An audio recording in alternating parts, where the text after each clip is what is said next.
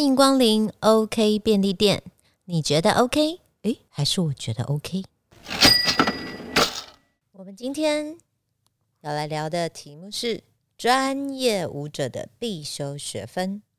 首先，先在一开始跟大家分享，我在非常多年前在纽约受过一个震撼教育。那时候，我的老师是 Michael 的老师，对，就是你不是 Michael Jordan，是我们舞蹈音乐之神。Michael Jackson 的老师，他一看到我们，就告诉我们：“你们是 artist，你们不是 dancer。如果你把你自己定位在 dancer，现在就离开，滚出去。”啊，我现在是原文哦，所以不是我自己编，就是他是这样告诉我。那时候我就觉得哇呀，我们是表演者。他讲的其实不是觉得谁好或是不好，不是一个未接的高低。他告诉我们的是，你其实是要全方位的去训练你自己，然后去看待、尊重你自己的这份工作。所以，当你把你自己定位在表演艺术家，那么你的世界会更宽广。回来到我们在 IG 线中最热门的八个问题。其实听到这一集，大家应该也蛮熟悉我的 podcast 频道，有一些固定的流程。我蛮喜欢这一题，大家问我的问题。第一个，大家问 K K 有落选过吗？超多次，不然你们以为我长得像什么常胜军之类的吗？真的没有，就是我得到很多次的冠军，那是因为我输过更多次。那第二个跟第一题也很类似，就是。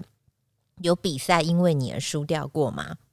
我还在比团体舞的时候，嗯，基本上好像没有过，因为我是一个非常自律的类型，所以我是真的那种会提早到教室，然后很晚离开教室，就是我不想要拖累别人。那我很清楚知道我的角色，如果我今天是 solo 的角色，我就会非常的想办法让自己很亮眼。但如果我今天是团体舞的一员，我就不会让我自己太张扬，所以我觉得我算是一个服从性蛮高的舞者运动员，就很清楚知道我在什么样的情况下要担任什么样的角色，会不会除了跳舞以外什么都不行？嗯，对我人生中做的最好的一件事情，都是跟做的最好的事情啦，不要讲一件事，都是跟舞蹈相关。那也有人问我说：“再次选择还会选择舞蹈人生吗？”会，绝对不会后悔，会再次选择。有没有在团体里面被排挤过？超级多，我觉得这个就是一定有。那不管是在台湾，还是那时候在纽约，还是在其他地方，一定都有。有人的地方就有纷争。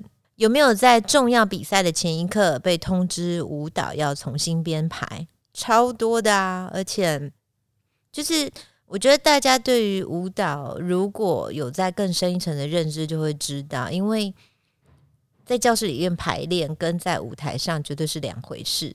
教室就是长那样，可是舞台会有现场的场地，许因为可能譬如说有升降舞台，或者是因为有。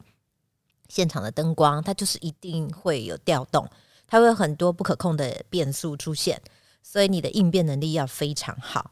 然后我是编舞老师，我基本上也是我在教室里面编排的时候，我就已经很会，很应该说会很清楚的先预设想过有可能会有哪一些可能性，所以我们每一个编排我都会做大概两三套的各种不同的应变方案，然后到现场，因为不是每一个舞者的。反应都会这么的及时，有的人可能是他要练比较久，有的人可能是当下可能有些特技的动作，他并没有办法，你当下就去调整，所以我们都会事先先调配好。那你在现场就会把很多可能受伤，就是安全的顾虑会减到最低。这个是我个人的做法，那也可以跟大家分享，因为你们这样问，我就想到一件事情，待会可以细聊。我最经典的一件事情，还蛮多人记得的，就是。在我不知道大家还记不记得很早期，其实我们都有渔人码头淡水渔人码头演唱会。现在制作人在点头，所以他跟我们同年代。那时候呢，有一次我承接了飞儿乐团的淡水渔人码头的演唱会，然后那里面呢，我要做一件事情，就是我还记得那时候飞儿有一首歌，那他们做了一个升降舞台，我需要。啊，在应该说里面那个演唱会有一个桥段，就是我需要穿的吉普赛女郎装，然后在那个升降舞台上做一个完整，就是那一整首歌，台上只有飞儿乐团跟我本人这样子的读物，然后前面因为。它淡水渔人码头跟一般现在演唱会的编制又不太一样，这我就不赘述。但是就是前面一定是我们都是先排好，然后淡水渔人码头就是我们会在大概早上五点多就进去彩排整排这样子嘛。然后那件事情是最特别的一件事，是早上一到整排的时候，我才发现执行制作呢，他们的宣传给错歌。所以我排的那一整首歌，不是我要上台跳的那一首歌呢。那时候真的宣传在现场大哭，因为他不知道，因为这个东西就是有有有记录嘛。那他只能求我，所以在整排的过程中，我又不能我上了台，因为你们知道这个东西就是在我那时候还不是太知名，就是是一个幕后的角色，这是一个很微妙的关系，就是我上了台。如果我亮在那里那一整首歌，因为整排的时候你不可能说哦叫艺人配合你，你一定是就是整排第一个你要先让现场的导演还有舞台总监看过，他要画面，他才有办法打灯。所以我当下如果我在现场拿起麦克风，我就说没有啊，就是是他给错我歌啊，那的确是救了我自己，可是那个执行应该就丢了工作。所以当下我其实是真的在那样的情况下，我就做了临时应变，就是觉得我先跟现场的导演沟通好，说我大概会做了哪些舞步，然后先自己帮我自己在很短的时间内做了一个大概舞步的框架，就是每一个段落我大概会做哪一些大动作，然后先让现场的导演，然后也让他们知道这个状况。可是我并不是拿起麦克风来大声嚷嚷，让所有人知道。我只是先让一些可能不会影响到那个执行的去留的现场工作人员，请大家一起帮忙。然后在很短的时间，因为大概排过几次之后，我记得在早上大概可能九点十点，艺人就来了嘛。真的在很短的时间内，硬逼自己编出一整支，就是大概四分钟左右的舞，然后上台去跳。然后再想办法在晚上登场前中间的时间去细修，把所有动作修好。那当然也还好，那次请的舞者们都很给力，所以就是他们他们也把其他的舞码，他们就自己现场可以调整好。然后我自己的 solo 那个也调整好，我觉得那个算是我人生中非常值得记录的一刻。那当然在那一刻，我觉得也帮我博得了一个很好的名声，因为现场所有的人都知道我不会给人家难堪，但是我的应变能力很好。然后我也拯救，应该说也让犯这个错误的人并没有因此丢掉这个工作。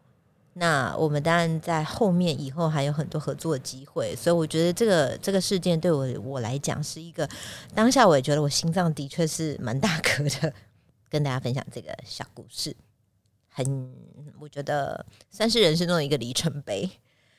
那还有人问说编舞编不出来怎么办？还蛮长的啊，所以我的流程都是在没有灵感的时候，我就会一直不断的播放那首歌，播到倒着都会听。那编舞其实是有一些编舞的结构，我觉得以后有机会可以跟大家分享。大家如果把编舞这件事情放得很，譬如说很很很随性的话，你的确会比较容易面临编不出来的问题。可是对于我来讲，因为编舞其实我们会有音乐的架构，然后还有我们知道它的起承转合，然后再配合歌词，还有现场。所以当你有一些呃它的编制，你是很清楚知道顺序的时候，你就比较不容易遇到没有灵感的问题。有没有就是让别人受伤过？嗯，有让自己受伤过，别人的部分。以我来讲，就是如果譬如说像有一些地板技巧，我们有时候会有一配合一些 breaking dancer，那我会尽可能的以他们的安全，第一个一定要帮他们保险，然后第二个就是以他们的安全为第一考量。我会告诉他们说，你还是要活得比较重要，所以你不要因为你想要做特技，你要知道，因为这个人生很漫长，我会做这件事。那当他们受伤的时候，我会立刻请工作人员去包一个红包，这是我的做法，因为舞者其实真的很辛苦。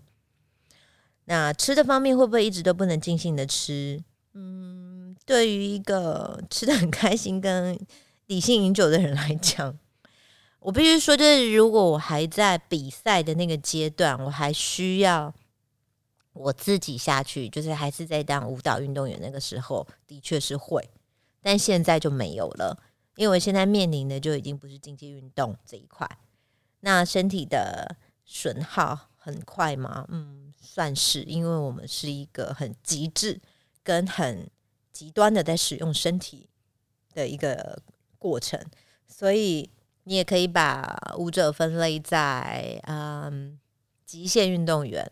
我们是好讲到这里，我觉得大家应该对于就是嗯专业应该说舞蹈表演者。因为其实我也不是不能讲舞者 dancer，但是回来到最前面，你们可以往前听，就是是我的定义还是是会把自己的认知放在 artist 里面。那他也再一次跟大家分享，就是这不是好坏，而是是你是不是要把自己的范围再拉拉大一点，让自己去承接更多的可能性。那我今天我觉得这一集呢，如果你是对于我们这个行业有兴趣的人，你可以听听看，或者是你是家长，你的小孩现在。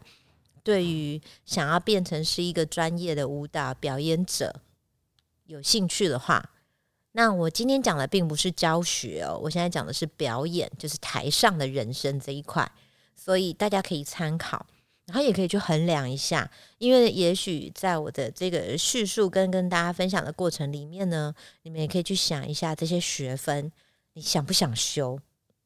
那你想修，但是你修不修得过？跟你修过了之后。你觉得你还有力气再去拿这张门票吗？因为必须跟大家很坦诚的说，我今天讲的东西，你听完之后，你要一个认知，就是这只是入门，就是入门的门票，它不一定可以带你到台上哦。但是如果你连这张门票都就是会觉得你不想要去拿到它的话，那你真的可能也要衡量一下，也许这个这个人生这样的人生这样的工作不一定会是你想要的。你也可以做其他的选择。我们总是人生都还是有其他的选择嘛。那我会从几个切入点来跟大家聊。第一个呢，我想跟大家聊的是舞蹈技巧这个能力，它非常重要，它就是必修。所以，我们今天讲的都是必修学分。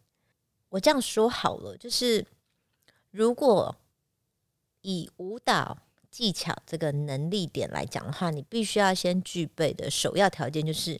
你要一个拥有一个充满丰富的舞蹈表演能力的身体，然后那个你的身体是可以去完成各种舞蹈技巧的可塑性很高的一个身体素质，所以你们要注意听哦，我讲的是可以去完成的可塑性哦，并不是说哦你现在就是去做，因为很多东西就是我们是在一个比较抽象的状态下。要去呈现你的身体能力的状态，所以比较清楚的描述就是是你身体的灵活度啊、柔软性、柔韧度，还有力大力度，它是需要具备这一些的基本能力的。然后在具备这些基本能力之后呢，你可能要去面临就是像我们常做的旋转啊、翻滚啊、速度控制啊，就会比较归类在舞蹈技巧的能力。然后这些能力都具备之后呢，你就要来到你身体的各部分动作的协调是协调性有没有办法统一哦？那个统一就是是，你既要符合舞蹈的律动，就我们讲 grooving 那个节奏感，可是你还能够在跟音乐一起跳舞的情况下，保有舞蹈的美感。然后这其实就是。总夸起来就是我们最常跟人家讲的“无感”这两个字。我常跟人家开玩笑，如果你想要当一个舞蹈表演者，你要不就是充满无感，不然你就会让观众无感。一个是三声，一个是二声还是四声？二声嘛，对，二声。所以你的身体啊，记忆能力一定要非常好。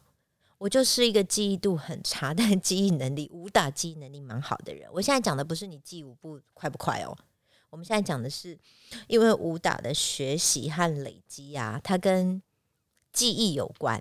就譬如说，你你想要把你学到的舞步呢都记下来的时候，你一定要有一定的那个规律跟程序。那这个东西其实有一点像我们学英文，就是一样，都是二十六个字母嘛。那你一定要去大量的背单字，你后面的字库才会有有足够的呃资源去让你应用。舞蹈也是，就是舞蹈动作就是这么多，而且会越来越多。可是它还是有基本动作，所以你要在基本动作非常扎实的情况之下，开始累积一定程度的经验。那对于不同类型的舞蹈，还有不同风格的舞蹈呢？你要去弄清楚，就是啊，譬如说，你现在跳的是现代舞，还是流行舞，还是现代流行舞？这又是不同三个不一样的舞风。你看，就是这些字面，你听起来都听，你说只就是你你听得懂，可是偏偏它却组合成三个不一样的舞风。那现在，比如说现代舞又又更多元，就是有有很多不一样的。风格，你必须要去弄清楚这一些风格里面它有哪一些共同的特征，然后这个舞蹈它有哪一些特性，你才有办法很精准的去把握。就是先把这些舞风的精髓学到之后呢，你又可以很精准的去呈现，那你的表现力才会被归类到美感那一块。可是这个部分呢，就是初阶，你只是有一个基本的美感，那这个美感。还要承受的是大众的认同度，所以这个部分我们后面会比较再清楚的跟大家分享。那我自己觉得啦，我觉得就是我们讲舞蹈的表演，舞蹈是被归类在表演艺术里面嘛。那我觉得艺术它的魅力，它大部分是体现，就是它的体现会来自于它的那个感染力。你的表现力强还是弱，很直接对应到的就是。观众有没有被你感染那个程度？所以你在你的表现，可能是一个，如果你是编舞，或者是因为我们在这里面讲的是舞者、表演者，我们在这里面今天这个单元里面聊到都没有教学哦，那是另外一件事情了。如果大家有兴趣，也可以留言告诉我，也许我们下次就来讲舞蹈老师的必修学分，那又是另外一件事情。那。以一个表演者的作品呢，它的内容要去怎么样诠释美这件事情，就是很很吃一个舞者的表现力。所以，不管你是那个表演者，还是是你那个编舞者，你的表演表现力都要跟美感是相对应的。那差别只是在说，哦，那舞者就是去直接的表现那个在台上直接展现他的感染度。而如果我编舞者像我，你就是要通过这一支舞马这个作品来间接的传递，所以还是要回来跟大家讲一个很重要的重点，就是这很抽象，可是却大家都知道。所以为什么我们常常彼此之间打招呼的方式是台上见？因为表现力这个东西，它是所有表现艺艺术表演艺术的生命力所在，可是它就是台上见。因为这个部分，它真的就是没有什么模，就是应该是说它没有什么空间。你上台，观众的反应就会很明确的表现一切了。那我们常常就是是在讨论的一个话题，就是那舞者到底应不应该有模仿能力？就是你到底是要模仿别人，还是是你需要自己独一无二的？表现方式，我自己是觉得，我觉得很多应该是说，你在抓到自己的风格之前，你可能都会是从模仿开始的，因为你一定会看到某几种类型的表演者，是你觉得你很憧憬，你很想成为这样的表演者。那我可以觉得说，应该说，如果我的说法就会是说，模仿它会是创造的一个阶梯啦，就是你会踏入那个阶梯往创造力前前进。所以，我们基本上我们都还是需要找一个 model 嘛，就是你要看那个，譬如说你要看一个人的身体，然后去模仿他使用身体的方式，然后去学习，然后去抓，在这个过程里面呢，你就可以慢慢的去你知道吸取别人的精华，然后实现在自己身上。然后慢慢的去内化成为你自己的东西，你有可能就可以开始创造。可是我讲的是你有可能，因为创造力这件事情，它也是一段要很长的历程才有可能。那也许你是天才，那可能我只能说恭喜你，因为我不是，所以我只能把我这个过程、经过、经历的一切跟大家分享。那我们讲到这里呢，我就要来讲一个很重要的能力了。我觉得这个东西比较少被大家聊到，可是它不可或缺，它也是我个性中很重要的一环。怎么说呢？我是一个双鱼座的女生，上升在摩羯，所以我看东西看得很仔细，我观察每一件事情，观察的很细微。我非常感谢，这是我的天赋。然后这个就是我现在要跟大家分享的，会是观察力。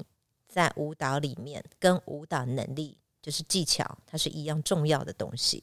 作为一个表演者，你要很能够去观察那个生活啊，去观察这整个社会，观察各种现象。所以，如果要把我们归类在社会观察家，嗯，这样子不会抢到玉林哥的工作啊？我觉得有机会也可以。是不是找玉林哥一起来聊一聊？因为的确，就是你要去呈现身体上面的各种应用方式，你就是要做很多很细微的观察。你要去观察各种类型的舞者，各种类型的文艺表演，然后各种类型的身体使用方式。譬如说，我今天要表演老悲伤，你觉得这么容易吗？他也要去观察。譬如说，哦，原来。年长者使用肢体的身体方式是这样，在内化到你的舞步里。所以在观察中，我们会去认知啊，还有思考，然后最重要的是归类，把你观察到的很多现象啊，就是去抽丝剥茧，然后把它提炼出那个精华，再把它升华。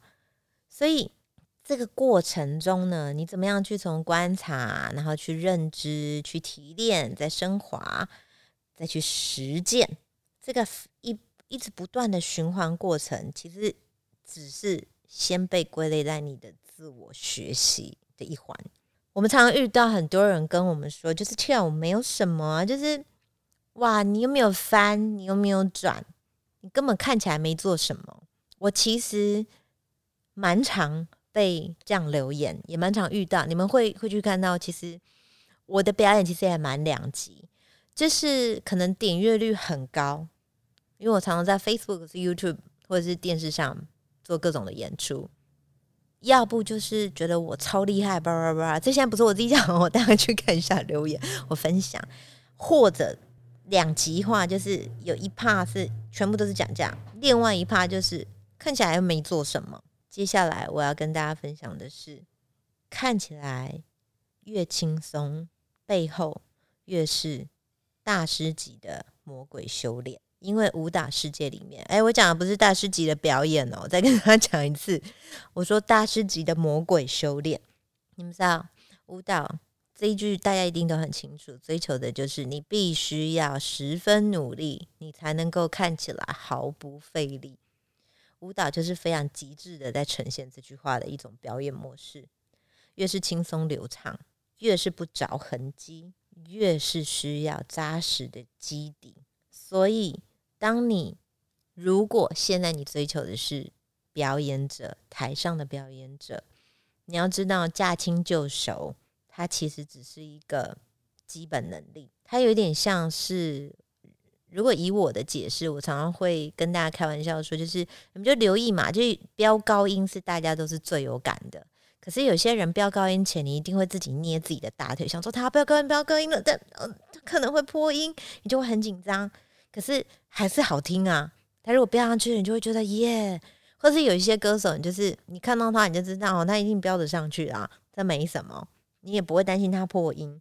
所以这样子的歌手也常常会别别人归类在说，嗯，我没有那种紧张感，就是没有看热闹的感觉，因为反正他都已经都做得到嘛。那其实这是很有趣的一件事情。我再举例好了，我觉得这个东西可能要有点画面感，所以大家可以到我的 YouTube 或者是去看我的 Facebook，我常常去分享一些大家会误误以为说哦，我们在择身体，或者是我最常被留言的也是四个字，就说我们骨盆前倾。啊，这件事情就是也没什么好争的，因为骨盆前倾就第一个我们会常常去做身体检查嘛，那有没有前倾？其实照 X 光，它就会很清楚。这不是我们常开玩笑，骨盆前倾是一个你在那个姿态中可能会让大家误以为，可是你你有没有这个状况，你就去检查，医生会告诉你最最正确的答案，不要用看的就以为。然后再来的是呢，大家会常误会。就是你顶着肚子靠骨盆前倾才有办法站稳，跟你是看起来很像骨盆前倾，可是呢，你却是直立骨盆，在一个胸腰是稳定度的状态下直立，它是两件事。我现在这样讲，我觉得已经很多人就想说，嗯，刚我擦，我现在你现在应该在翻白眼，想说，请问你在说什么啊？没关系，网友也常这样跟我吵架说。你可不可以讲清楚啊？你在说什么？你讲了老半天，我们还是听不懂你在讲什么。嗯，这件事情呢，就是你如果突然很想打嗝，可能有乌烟瘴气，就这件事情它很难用讲的。其实你就是找一批舞者，所以我们什么舞者说是台上见？你譬如说，就是找一样受训的人，没受训、受训过、受训的很完整，跟受训的很完整。也使用身体很能力很好的人一排，我们讲讲四个人站在一起，你就会知道差异了。因为一个人站在自己站在那里的时候，你会看不出来，你就会用你想象的去解读他的身体。可是当四个人身体能力有落差的人站在一起的时候，做同样一个动作，你就会知道，哎呦，原来有差别。所以你们会发现，我常常在 Facebook post before after 或者是对比图，然后你们也会发现，很多人其实对于这种很细微的对比，他看不出差异度，那这个就会被归类在你对身体的认知还不够完整。因为当你对身体的了解度越完整，认知越清楚的时候，其实你会很清楚的可以看出这些很细微的差异。那它是需要经过训练的。所以，譬如说呢，我们在讲就是是保持一个往后，就你的腰部以下是九十度的啦，然后你整个往前或是往后这两个动作是我们比较常看到的。就是你是顶着肚子呢，还是是你是关着肋骨收缩肚子去做？其实两个人站在一起就会很清楚知道了。所以，为什么我们在跳舞的时候，我都一定会要求大家一定要看镜子？因为你如果不看镜子的话，你其实会不太清楚知道你做的跟你自己想象中的样子有没有一样。然后团体课也是，所以我也很喜欢在我个人的团体课里面教大家怎么看镜子。因为同样一群人在做同样一个动作，有些人他那个掌握能力比较好的时候呢，你就会发现，其实，在团体课里面不是要你去比较好坏，而是是你要知道说，哇，原来你做的动作跟你想象的还是有落差的。那你就，你当你一旦认知到这个差异度，你就会开始进步。所以呢，舞蹈力量里面最抽象的一件事情叫做控制力，可是却是所有的表演者都必须要必备的重要能力，而且还只是基本能力。在很多舞蹈的表演里面呢，都需要靠。舞蹈的那个力量来诠释所有的每一个动作，所以控制力是舞蹈基本训练里面的一个非常重要的一环。那很多人就会说，那到底要怎么确认你的力量够不够？怎么看呢？我们就是一样嘛，就是为什么大家那么喜欢看现在韩国团体的表演？你会觉得它很完整，就是那那个每一个力道、每一个胖曲，你都会觉得哦，好有力哦，振奋人心。那有些人，我现在没有在讲哪一个团体，我现在讲就是一样，就是这个表演就是很现实。有些人看起来就是软软的，我们讲的就是水水这样子。你你一看你就知道他没有好，就是不是因为你喜不喜欢他，而是是他就是没力没力。有的人就是很有力，那他是为什么呢？因为他就是控制力。的体现。所以控制力呢，是所有复杂的基本技巧的基础，然后它也是可以让人看出你的爆发跟平衡有没有能够互相制约的一个关键点。我们这样讲来，你就知道我后面一定要讲的是爆发力。我们比较常看到的爆发力，就可能是在跳跃。你们在讲跳跃，就会知道了。有的人就是一跳就想说，嗯，哦。哎，然后有的人一跳，你就是哇！不要骗自己，因为这种东西就是是观众的反应是最直接。有些人随便这样手一开，你看观众就会尖叫；有些人手一开，观众就是。所以，如果你不确定你自己的表现能力好不好，我以前也蛮常带大家去做一件事情，就是以前的华纳维修对面，那好像是 A 九吧，忘记信义区那边一大块空地。我以前在旧时期的亚历山大还开着的时候，在以前 Neo Nineteen 的楼上，我还蛮常。我们那时候都还会有演出，我会带着学员去那个空地表演。如果没有路人围观，基本上这表演不成立。然后我以前还蛮常带着艺人去东区，就是在培训的艺人，我就把他丢去东区，让他坐在那个车水马龙，我就让他这样坐着，坐在那里摆一个 pose。如果都没有路人 回头。但我觉得那个尺度要很高啦，现在也比较难做这样的训练了，因为现在真的是大家手机太方便了，可能隔天就会上新闻，所以我们现在不太能够做这样的训练。但早时期我们常常这样做这样的训练，因为你会很清楚知道，你以为你的整个人的张力爆发力是够的，可是事实上把你丢在一个。人来人往都不认识你的状态下，他不是因为你是 somebody 或者你是谁哦，而是是当你有控制力的人，你在任何一个不认识你的人的环境里面，所有人还是会停下来看你，那就是属于你独一无二的张力。张力后面括号爆发力加控制力，所以你对关节以关节为中心中轴心的肌群和肌肉的控制力好不好，就可以看出端倪。所以身体每个部位都要控，可以分开控制啊。我们常常舞者就会被开玩笑说：“哇，你好像每个关节都是分开的。”我觉得那是因为我们对于身体各部分的控制能力蛮优秀的。那它是来自于什么？长期的累积。所以为什么我们会说我们要做很多 contraction，或者说我们要做很多提气的动作？我们会在空中可以很清楚的做出各种不一样的。清晰特技，它都来自于控制力完整之后呈现的爆发力。我现在要来讲最难的一题了。我希望听到这里，大家心情还好，因为想说这门票也太难拿了，有一点。可是我也希望听到这里，大家以后看到表演者会对他们多一点的体谅。我讲的体谅，并不是说他跳的不好，你要跑过去跟他讲说：“哇，你好棒，你辛苦了。”我们要的不是这个，我们要的是什么？我自己会带头做，就是所有的表演者需要的是，譬如说，你买一张门票进来看他表演，你在看到一个表演者呈现任何一个演出的时候，你去分享他的故事，因为台上的好坏，我们比所有的观众都还对自己还要严苛的要求。表演者最辛苦的是，我们的人生中并没有一百分，我们永远都觉得我少那一分。所以所有的夸奖，你们知道我我自己了，到现在还是是在一个这样的阶段，就是我拿到所有的夸奖，我内心都是质疑我自己。我会觉得，为什么你没有看到我自己在台上？你知道我做了什么失误吗？或是你们知道我刚刚少了什么吗？你们居然没有看到？不是说我在质疑观众，我是在质疑自己哦。然后对于这些质疑。你知道，对所有的夸奖，我们只会觉得说更多的自责。然后，对于所有的呃指责，我们不会生气，我们只会觉得看吧，我就跟我自己讲，这个没做到，果然被看到了吧。所以，这个是所有在接受这些严苛训练的表演者，我们的内心的纠结世界，可以跟大家分享。而对我们最好的奖励，其实就是真的来现场看我们的表演。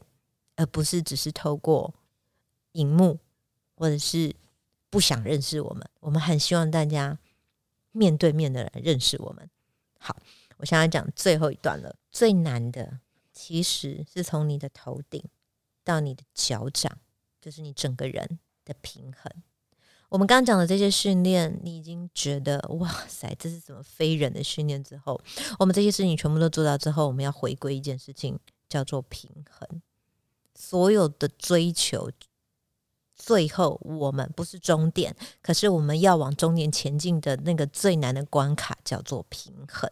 你们都知道，就是头顶到你的脚掌，就是我们人体的最长距离嘛。那对于我们舞蹈表演艺术者最难的。就是以平衡的这个最难的难度在于，你要很能够掌握跟把控这两个距，就是头顶到脚点之间的距离。所以你的头，我们会讲有一个专业名词叫做 SPA 点，就是我们在转圈的时候，你的眼睛要找 SPA 点，就是你的头要先，譬如说你转圈，你的头要先回来，那你的头。跟你的身，你的身体要能够随即相呼应到同样的角度哦，它是非常难的。所以我现在讲的可能就是转圈，然后在那样的情况下，如果说你又是单脚，然后只用你的脚掌在支撑，因为其实转圈就是我们是一般是做单脚旋转，然后这是我们的基本动作之一，然后用你的脚尖，就是所以你是全身只有你的脚掌跟地板。接触其他的地方都是悬在空中的，你必须要这样紧紧的跟地面，所以地心引力是我们的好朋友，也是我们的敌人。你要往下钻，但你又不能真的钻，你的上半身要继续往上延伸。所以不断在各种极端的对抗里面达到平衡，是我们对自己身体最大的考验。那为什么我们对于脚踝？还有脖子这两个细节会特别注重，这也是我的运动里面会常常跟大家分享天鹅脖跟脚脖子。为什么？因为这是我们舞者里面，当你达到平衡之后呢，你就会看到这两个点的细节度处理的好不好。所以其实我们在看一个表演者他的动作做的完不完整，我们讲的不是标准哦，完不完整，能不能靠近美感？我们看的是末梢神经，就是他的手指能不能放松。然后你的脖子跟你的脚踝在不在一个细节度很完整的控制范围内？但是真的很细，所以这个是一个行而来的对话。但我相信，如果你在受过很完整、很扎实的基本功训练的人都知道，我现在讲的三个点都是我们心中永远的痛，因为你要做到很多事，才能开始面对这些事。我讲的是开始哦。所以它还有很短很长的一段历程呢。哎，讲到这里，你们会不会觉得这张门票不太真的不太好拿？但是很有趣，因为当你已经可以拿到这个门票的时候，你会发现你对身体的掌控能力真的不一般，不一般，不一般。然后你对于自己身体的认识也很完整，完整到你可以去忽视很多人对你的评价了，因为你根本没时间。所以你们会发现，舞者其实还蛮活在自己的小世界里面。这也要跟大家讲一下，就是有时候这其实真的是身体的训练模式啊，因为你要很专注，你才有办法做到这些事。但是当你在很专注的时候，你的确，你的人生中可能你就会错过很多事情，跟忽视很多事情，甚或是很多重要的事。所以，我们再讲回来，为什么观察力也很重要？我们也必须要，就是在你训练到一个阶段之后，我们就要回归人生，你要去观察很多生活中的很多小事。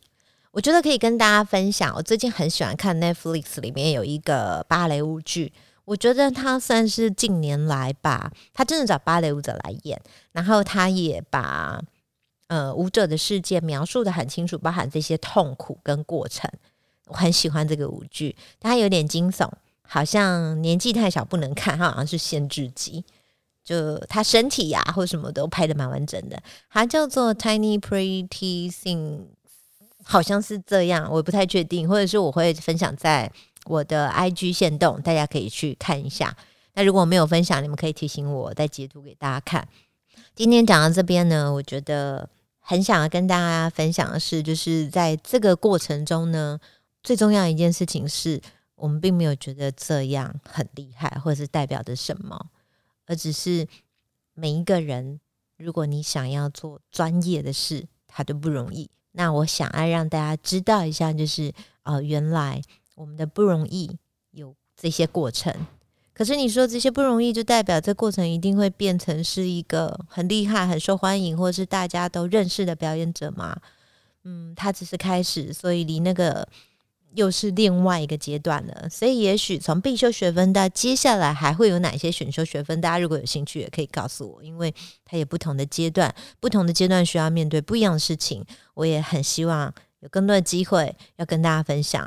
但最多的就是最重要的是，就像我前面讲的，如果大家想要听更多，或是想要让更多的人，或是你也是相关行业的的人员，你们把这一段。Podcast 频道的内容分享出去，让更多人了解我们经历过的一切。我想，他一定会有让更多人对我们的生活有兴趣，引起更多的兴趣。所以欢迎大家帮我多多的评分，然后跟留言，或者是你也是相关的表演艺术的呃从业人员，我们也许有不一样的观点跟视角，都可以互相的激荡。OK 便利店，我觉得 OK 的人生小撇步。